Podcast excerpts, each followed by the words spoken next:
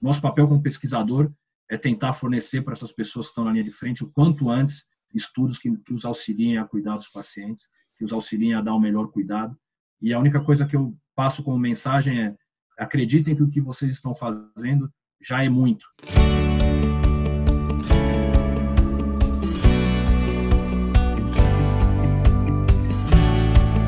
Salve, salve, mundo do conhecimento! Hoje começamos nosso podcast com um bom dia no Brasil e boa noite na Austrália. Esse é mais um podcast do Medicina do Conhecimento, ciência e informação a qualquer momento, em todo lugar. Eu sou Pablo Guzmán, o anestesiador, e como compartilhar é multiplicar, seguimos com as dicas de conhecimento com um dos maiores pesquisadores em ventilação mecânica da atualidade falando sobre trials para a terapêutica do Covid-19, medicina baseada em evidências e ventilação mecânica na atualidade. Conversamos com o professor Dr. Ari Serpa Neto, formado em medicina pela Faculdade de Medicina do ABC, mestre em Ciências da Saúde, doutor pela disciplina de pneumologia da Faculdade de Medicina da USP e doutorado também pela Universidade de Amsterdã com louvor onde fez seu pós-doutorado, além do pós-doutorado pelo Departamento de Bioestatística do Massachusetts General Hospital na Universidade de Harvard Medical School. É médico da unidade de terapia intensiva do Hospital Israelita Albert Einstein, pesquisador do Instituto Israelita de Ensino e Pesquisa e colaborador da Universidade de Amsterdã. Atualmente é Senior Research Fellow na Monash University em Melbourne, na Austrália. Bom dia no Brasil, boa noite, doutor Ari. Agradeço a sua disponibilidade e todo, depois de um grande dia aí de trabalho, são 5 da manhã no Brasil e 20 horas em Melbourne. Nós agradecemos muito o seu, as suas palavras aqui no nosso podcast Medicina do Conhecimento. Obrigado, Paulo. É um prazer estar participando aqui com vocês no, no, podcast. Muito obrigado pelo convite. O mundo mudou, as pessoas mudaram, e antes um perfil que era pouco conhecido, de pesquisador, ele hoje tem sido cada vez mais divulgado pela mídia. É, quando nós falamos de estudo randomizado, duplo cego, placebo, essas palavras aparecem cada vez mais nos meios de comunicação aqui no Brasil. A população então passou a conhecer mais sobre a ciência e a medicina baseada em evidências, né? Ela se tornou mais popular entre nós. Mas ainda o achismo, ou na minha opinião, na minha experiência, ainda estão presentes na nossa prática, mesmo em alguns colegas médicos. Qual o nosso papel de pesquisador para sermos guias de um caminho mais seguro nesse momento de crise? Perfeito, Pablo. Concordo plenamente com você que ainda o achismo e, e o meu professor falou, e eu acredito, ainda estão muito presentes para a gente na nossa área. O que eu acho inaceitável no momento que a gente vive e até fora dele. A medicina baseada em evidência, ela já vem é, é, há bastante tempo cunhando a nossa prática. Ela é uma, são diretrizes e são são sugestões de que a gente para aplicar determinada intervenção, aplicar determinado teste, aplicar determinada droga, nos nossos pacientes, a gente precisa de estudos e evidências que comprovem que aquela nossa intervenção tem algum benefício para o nosso paciente. Então, a ideia de que eu vi uma vez fazer, eu vi o meu professor falar, alguém me disse, a gente não pode aceitar mais a nossa prática clínica. A medicina baseada em evidência ela se cunha na sistematização dos achados nos estudos. E quando a gente fala em estudos aqui, a gente tem, sem dúvida nenhuma, no topo da pirâmide da medicina baseada em evidências, os chamados, como você citou, estudos randomizados são os, os estudos principais para a gente ter as respostas para as nossas perguntas relacionadas à causalidade. Saber se a nossa droga melhora a mortalidade dos nossos pacientes, saber se a nossa intervenção na ventilação mecânica, na anestesia, melhora o desfecho dos nossos pacientes. Então, a gente precisa desse tipo de estudo para ter essa resposta. Pelo motivo bem simples, pelo motivo que essa tal de randomização ela é a única forma de garantir que os nossos pacientes estão divididos em grupos que têm o mesmo risco, que têm o mesmo o mesmo status basal, de forma que a única diferença entre os grupos que a gente está estudando nesse estudo sejam realmente a medicação que a gente está usando, seja realmente a estratégia que a gente está aplicando. Então, a medicina baseada em evidência tem na sua pirâmide esse tipo de estudo. E só com os resultados desse estudo que a gente pode ter a certeza de que aquela intervenção pode ser aplicada com segurança e com eficácia aos nossos pacientes. até chegar nesse ponto da, dos estudos de fase 3, como você bem disse, que vem aparecendo muito para a gente na mídia, a gente tem diversos estudos menores que são feitos, que nos ajudam a entender se a nossa intervenção, se a nossa medicação de interesse tem um futuro promissor na, na, na, no cuidado do nosso paciente. É um longo caminho, são anos para a gente chegar até o grande estudo randomizado de fase 3, que são os estudos que estão aí na mídia estourando nos últimos anos. São os estudos que realmente a gente vai tirar o efeito da medicação, vai tirar o efeito da intervenção. Então é muito importante as pessoas entenderem que hoje na medicina, infelizmente, para muitos, né, e felizmente para a gente que é cientista e, e para a gente que trabalha com medicina baseada em evidência, a gente não tem mais espaço para o eu acho, a gente não tem mais espaço para o eu acredito, a gente não tem mais espaço para o mais velho falou, para o professor falou, a gente tem espaço só para o que a evidência mostra. E a evidência ela tem que vir de estudos bem feitos, de estudos de vários países juntos participando para aumentar a capacidade de generalização dos achados, de estudos com metodologia adequada, com número de pacientes adequados. E só dessa forma a gente vai conseguir realmente tirar o real efeito da medicação, o real efeito da intervenção e poder dizer se ela realmente funciona ou não é, nos nossos pacientes. Então, a gente, como médico, a gente, como pesquisador, hoje tem o papel primordial de disseminar esse tipo de informação. Disseminar a informação de que a resposta para essa pergunta que todo mundo quer, de qual o melhor tratamento né, específico para o coronavírus ou fora dele, só vem com a realização de estudos randomizados de alta qualidade. Qualquer coisa diferente disso, a gente sempre vai ter um viés que nos impede de realmente estabelecer uma relação de causa e efeito entre a nossa intervenção e o melhor desfecho dos nossos pacientes. Nada que não seja um estudo randomizado vai poder bater o martelo para dizer que aquela intervenção ou que aquele medicamento é realmente eficaz no tratamento dos nossos pacientes. E isso é como a medicina baseada em evidências trabalha hoje, isso é como os médicos têm que exercer a sua prática, né? porque não é só a medicina baseada em evidência, é a medicina baseada na prática da evidência, então a gente tem que trazer essa evidência para a nossa beira do leito, nosso cuidado ao paciente, de forma que a gente pegue os resultados desses estudos e aplique nos nossos pacientes. Só assim a gente consegue tratar os nossos pacientes com segurança e, e permitir que eles tenham aí acesso à melhor medicina disponível hoje no mundo inteiro. E para muitos, parece que o mundo congelou. Se abril nos pareceu um mês de incertezas, maio nós torcemos para que seja um mês de respostas, ou pelo menos algum caminho. O que podemos esperar das pesquisas que podem ter resultados, mesmo que parciais, nas próximas semanas? Hoje temos as velhas drogas para novos usos. Teremos estudos sólidos para as perguntas que são os trend tópicos aí do momento? Cloroquina, rendesivir, corticoide, vermectina, enoxaparina? Perfeito. Então vamos lá. A gente tem alguns estudos, dentro disso que a gente falou até agora, estudos que podem ser caracterizados nos estudos de fase 3, que a gente chama, que é aquele estudo pré a liberação de uma medicação pelos órgãos responsáveis, FDA, Anvisa, é, EMA na Europa. Né? Então, muitas dessas medicações, como a cloroquina, já estão liberadas, né? mas elas já estão liberadas para usos que não o coronavírus. Então, a gente não pode ter essa ideia de que ah, já está liberada, o perfil é seguro, eu vou utilizar no meu paciente, porque não foi testada nessa condição. Então, a gente tem realmente, como você bem disse, abril foi bem complicado, abril foi o, o mês das fake news, o mês das notícias de WhatsApp, o mês que quase a ciência entrou em colapso, mas eu acredito que agora em maio a gente vai ter gente vai colher frutos de muito trabalho duro em abril. Então, eu gostaria de começar comentando do Brasil, que eu acho que o Brasil está tendo um papel importante nisso. O Brasil tem vários estudos. O Brasil, já, já um estudo de Manaus já foi publicado no, numa das revistas do JAM, mostrando os problemas com os efeitos colaterais de cloroquina em dose mais alta. E a gente tem os três grandes estudos do Coalizão, do qual eu faço parte do comitê diretivo, junto com outros pesquisadores do Hospital Sírio-Libanês, do Hospital do Coração, Hospital Albert Einstein, é, do, do, da Beneficência Portuguesa de São Paulo. É, a gente tem um, a BRICNET, que é o network de pesquisa em terapia intensiva, bem forte no Brasil, está crescendo bastante, que também está ajudando nesses estudos. Então, a gente tem três estudos dentro do Coalizão, que é interessante que a gente discutir aqui. Os dois primeiros estudos lidam com a hidroxicloroquina e o terceiro estudo lida com o corticoide.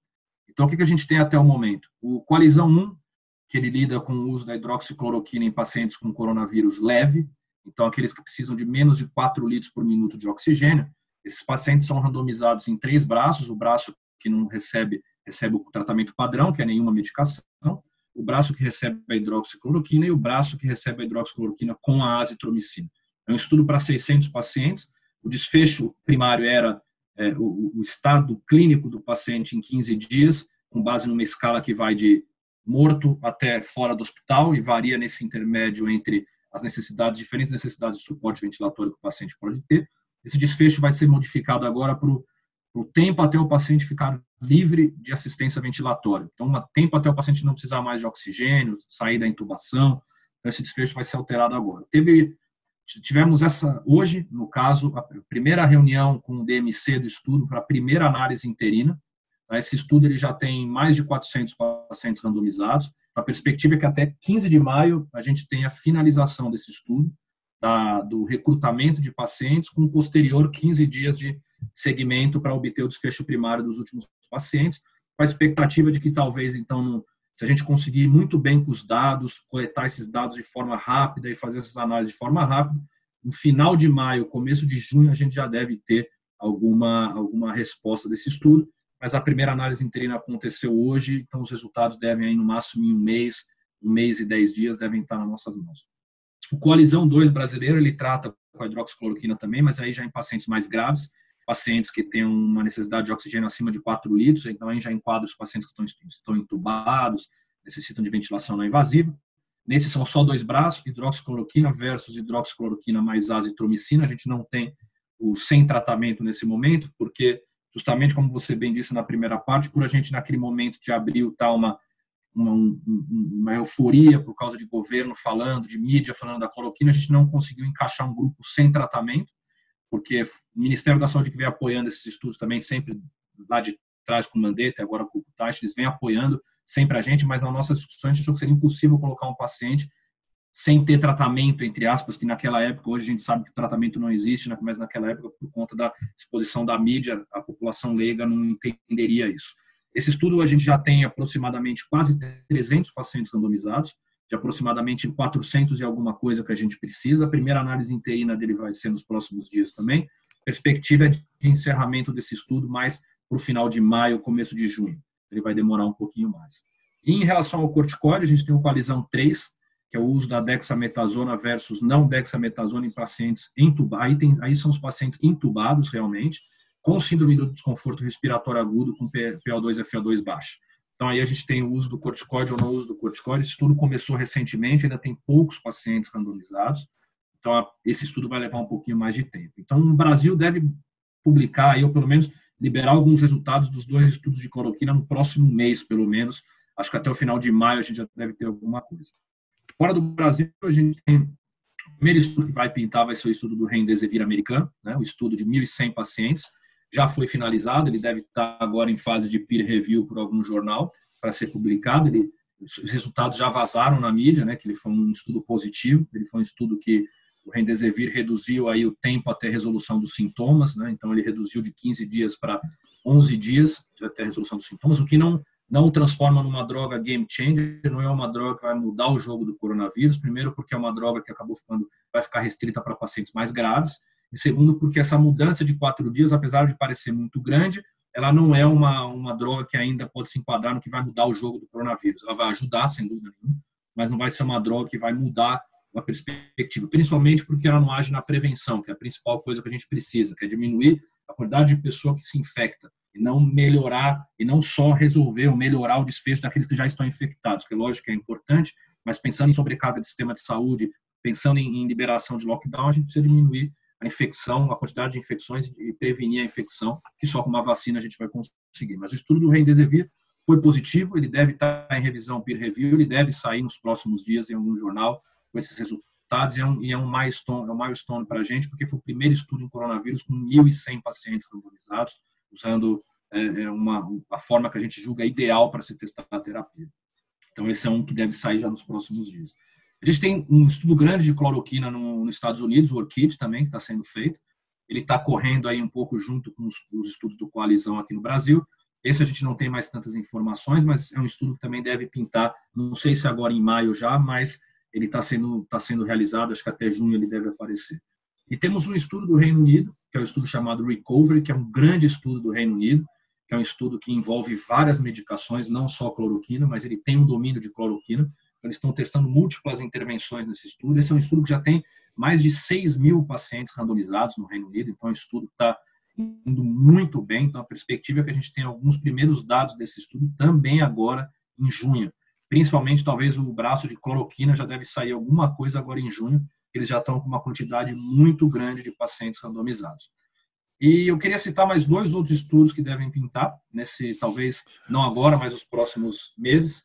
Então a gente tem, são, vou citar três. Um é o ATRACT, que é um estudo de anticoagulação, como você perguntou, denoxaparina. A gente tem múltiplos estudos acontecendo, mas eu acho que esse ATRACT é um dos melhores, é um estudo canadense da Universidade de Toronto, capitaneado pelo Ian Gallagher, que é um colega nosso. Ele é um estudo que vai avaliar, já está avaliando anticoagulação plena em pacientes com coronavírus mas ainda em fase inicial. A gente ainda isso aí deve demorar alguns meses ainda para a gente ter alguma coisa.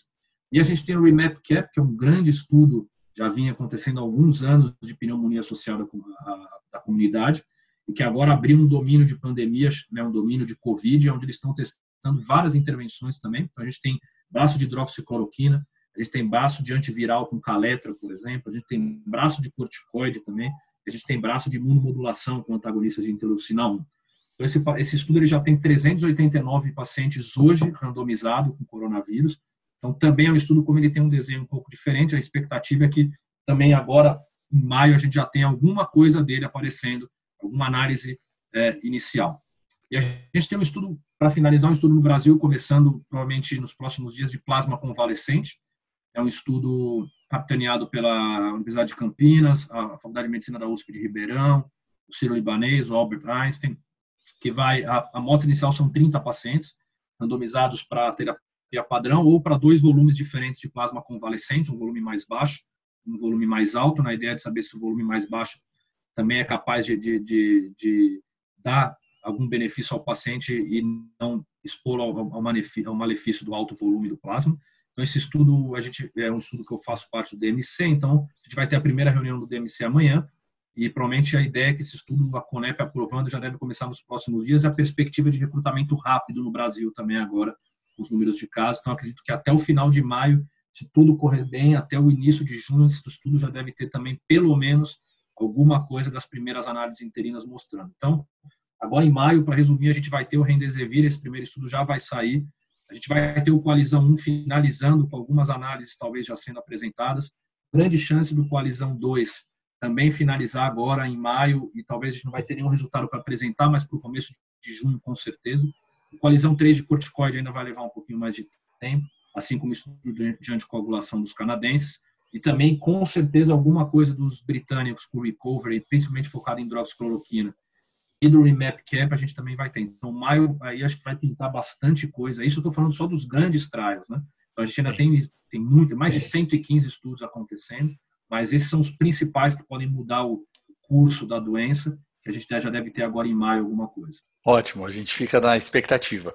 E focando no tema ventilação mecânica, o que, o que aprendemos nos últimos anos é suficiente para os nossos pacientes hipoxêmicos do Covid? Ou seja, encher os pulmões, mantê-los abertos e agora de cabeça para baixo. É uma fórmula muito simples, mas é eficiente para esses pacientes também? Então, Pablo, eu acho que a gente é, tem que sempre lembrar e tentar aplicar na beira do leito coisas que a gente já aprendeu que funcionam. Então, a primeira coisa é, apesar do coronavírus ser uma doença nova, e apesar da apresentação dela ser super é, diferente do que a gente está acostumado, então a gente tem uma doença que parece ter uma prevalência de, de, de fenômenos tromboembólicos diferente do habitual, Parece que é uma doença que tem um componente intravascular muito pior, talvez, do que um próprio componente é, epitelial alveolar. Parece que a patologia que acontece na microvasculatura é muito pior. Então, tem particularidades que a gente ainda não entende tão bem do Covid. Entretanto, eu acho que a gente tem que tomar cuidado de não tentar é, deixar de utilizar estratégias que a gente sabidamente sabem que funcionam em pacientes com síndrome do desconforto respiratório agudo, em, em, como, tendo como desculpa que é uma doença diferente. Então, vale a gente lembrar que todos os estudos que a gente tem até hoje de ventilação mecânica em SARA, em síndrome do desconforto, tinham como critério de entrada nesses estudos o paciente ter infiltrado bilateral difuso, relação PO2 FO2 menor que 300, alguns menor que 200, né? uma, uma, um fator que pudesse levar a essa síndrome do desconforto e ter excluído uma causa cardiológica, hipervolemia. Se ele tivesse esse critério, esse paciente entrava nos estudos. Então, se esse paciente tinha essa condição, por uma pneumonia viral, mesmo que não coronavírus, mas uma outra pneumonia viral, ele foi incluído nesses estudos. Então, o paciente com coronavírus teria sido incluído em todos os trials de SARA. Então, todos os trials que a gente teve de SARA, eles têm que ser pensados nesses pacientes também. Então, o volume corrente mais baixo, ele tem que ser utilizado. Porque, apesar de muitas pessoas falarem que talvez a complacência desse paciente é melhor, e ela é mesmo, consequentemente, ele toleraria volumes correntes mais altos, tudo isso eu concordo, mas tudo isso a gente está deixando de aplicar melhor evidência no momento, que é o quê? Volume corrente baixo em pacientes com síndrome de desconforto. Independente da complacência. A complacência nunca entrou na definição de síndrome de desconforto. A complacência ela foi discutida para ser incorporada na definição de Berlim, não entrou porque não acrescentou é, é, é, aspecto preditivo para a definição.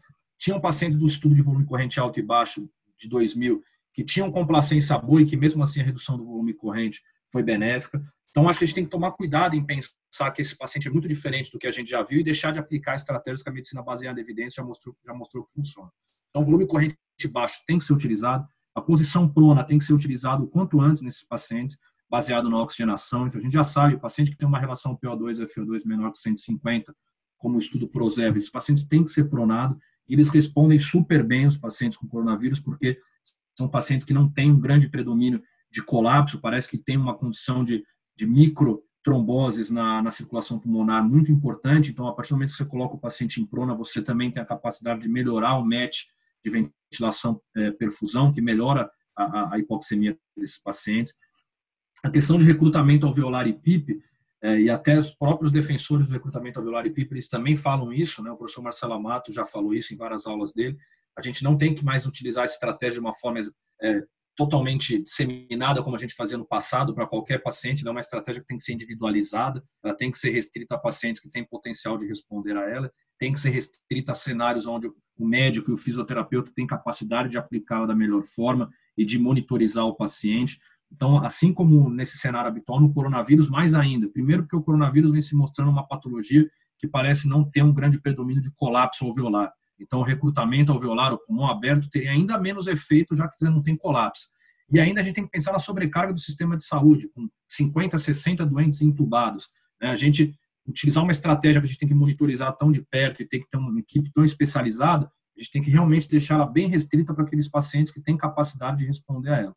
Então, na minha opinião, hoje a ventilação mecânica desses pacientes ela tem que seguir a melhor prática que a gente tem de ventilação mecânica em síndrome do desconforto.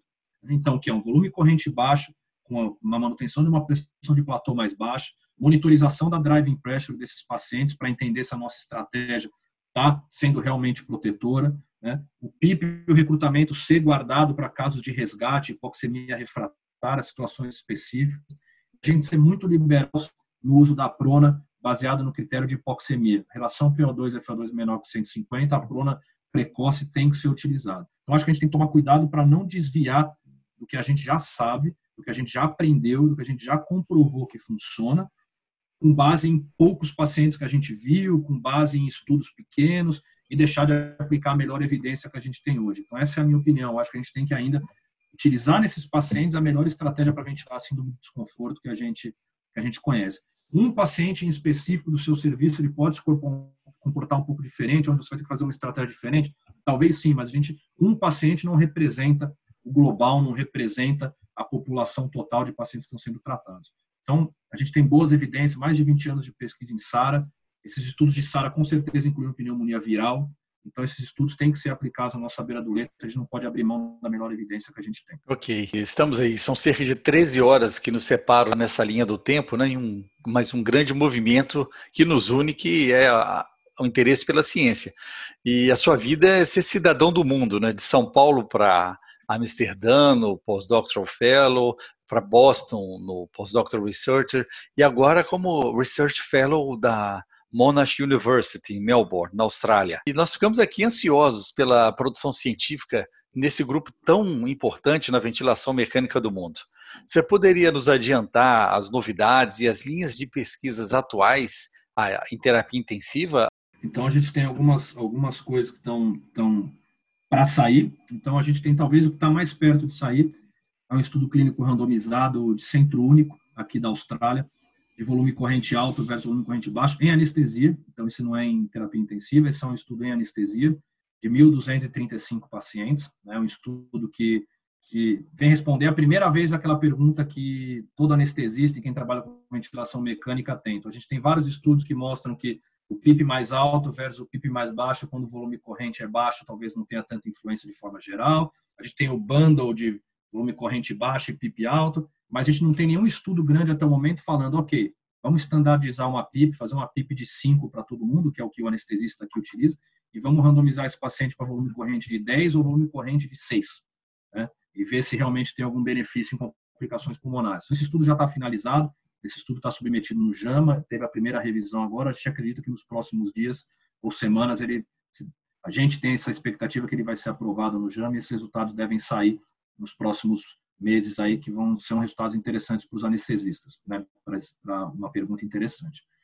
A gente tem um estudo que a gente finalizou agora na Holanda, um estudo de UTI, um estudo de mil pacientes também, é, avaliando diferentes níveis de PIP no paciente sem SARA. Então a gente tem aquela mágica de que o paciente sem SARA a gente usa 5 ou 8 de PIP, mas ninguém sabe o porquê, ninguém entende se precisa disso mesmo.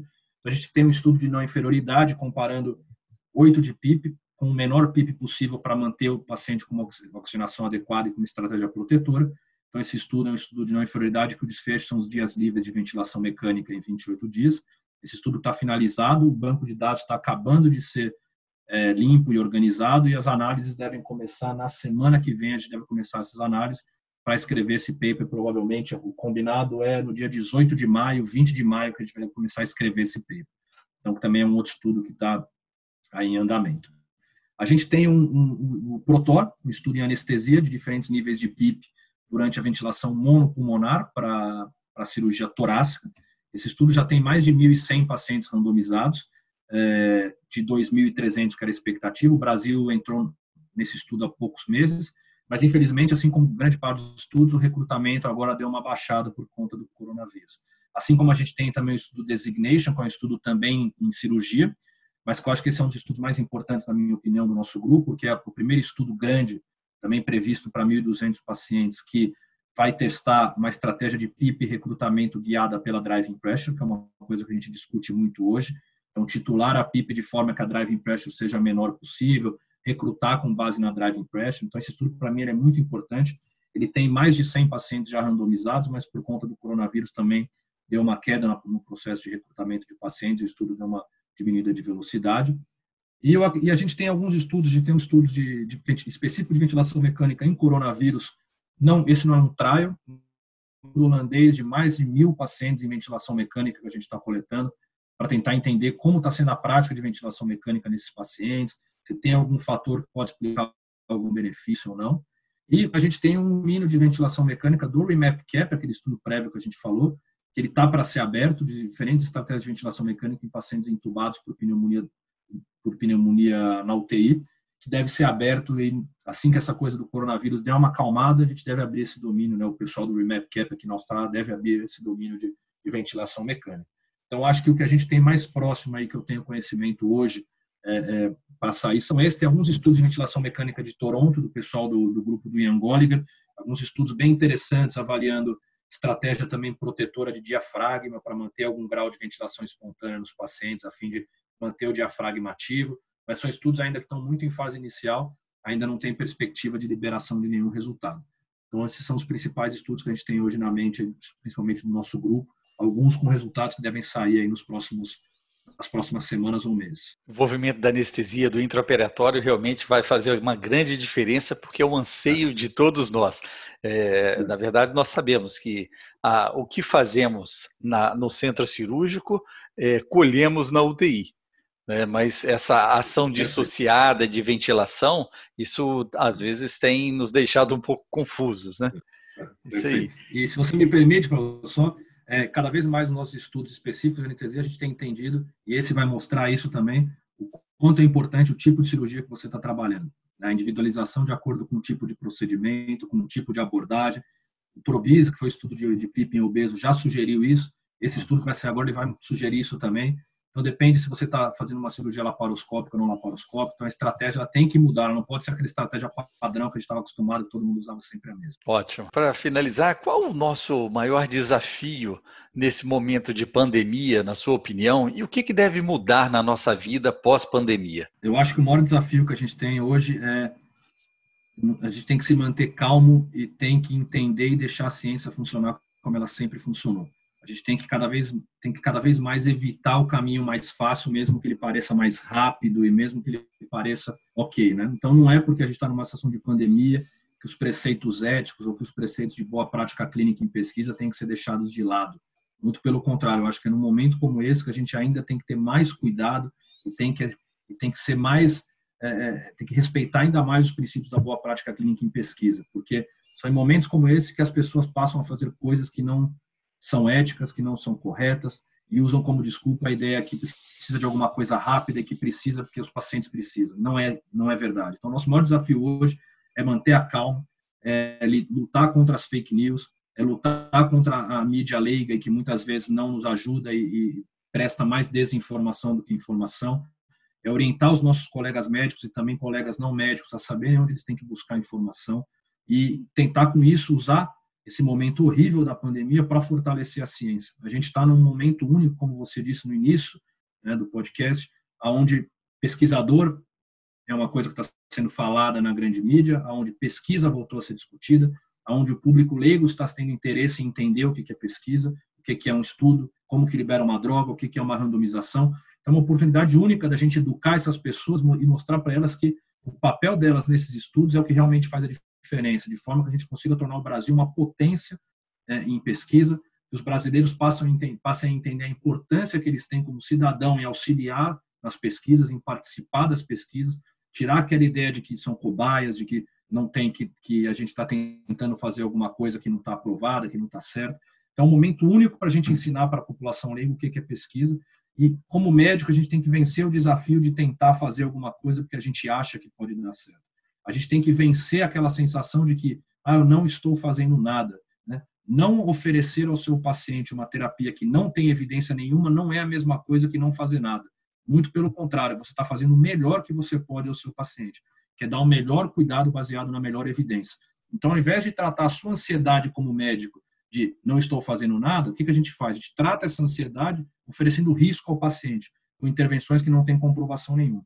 É importante o médico hoje se acalmar, entender que a doença tem o seu curso e que a gente tem o nosso papel e tentar controlar esse curso, mas não se esconder atrás dessa ideia de não estou fazendo nada, porque eu não estou fazendo nada não te justifica é, você dar uma intervenção que não tem evidência nenhuma e que pode colocar o seu paciente em risco. Então, acho que isso é principal, esse é o principal desafio para nós como médico. A gente tem que entender que o melhor cuidado que a gente tem que dar para o nosso paciente tem que seguir a evidência científica e no momento não tem nenhuma medicação, não tem nenhuma droga, não tem nada que tenha comprovação de benefício nesses pacientes. Então, não fazer nada não é a mesma coisa que aplicar evidências que não tem nenhum estudo por trás.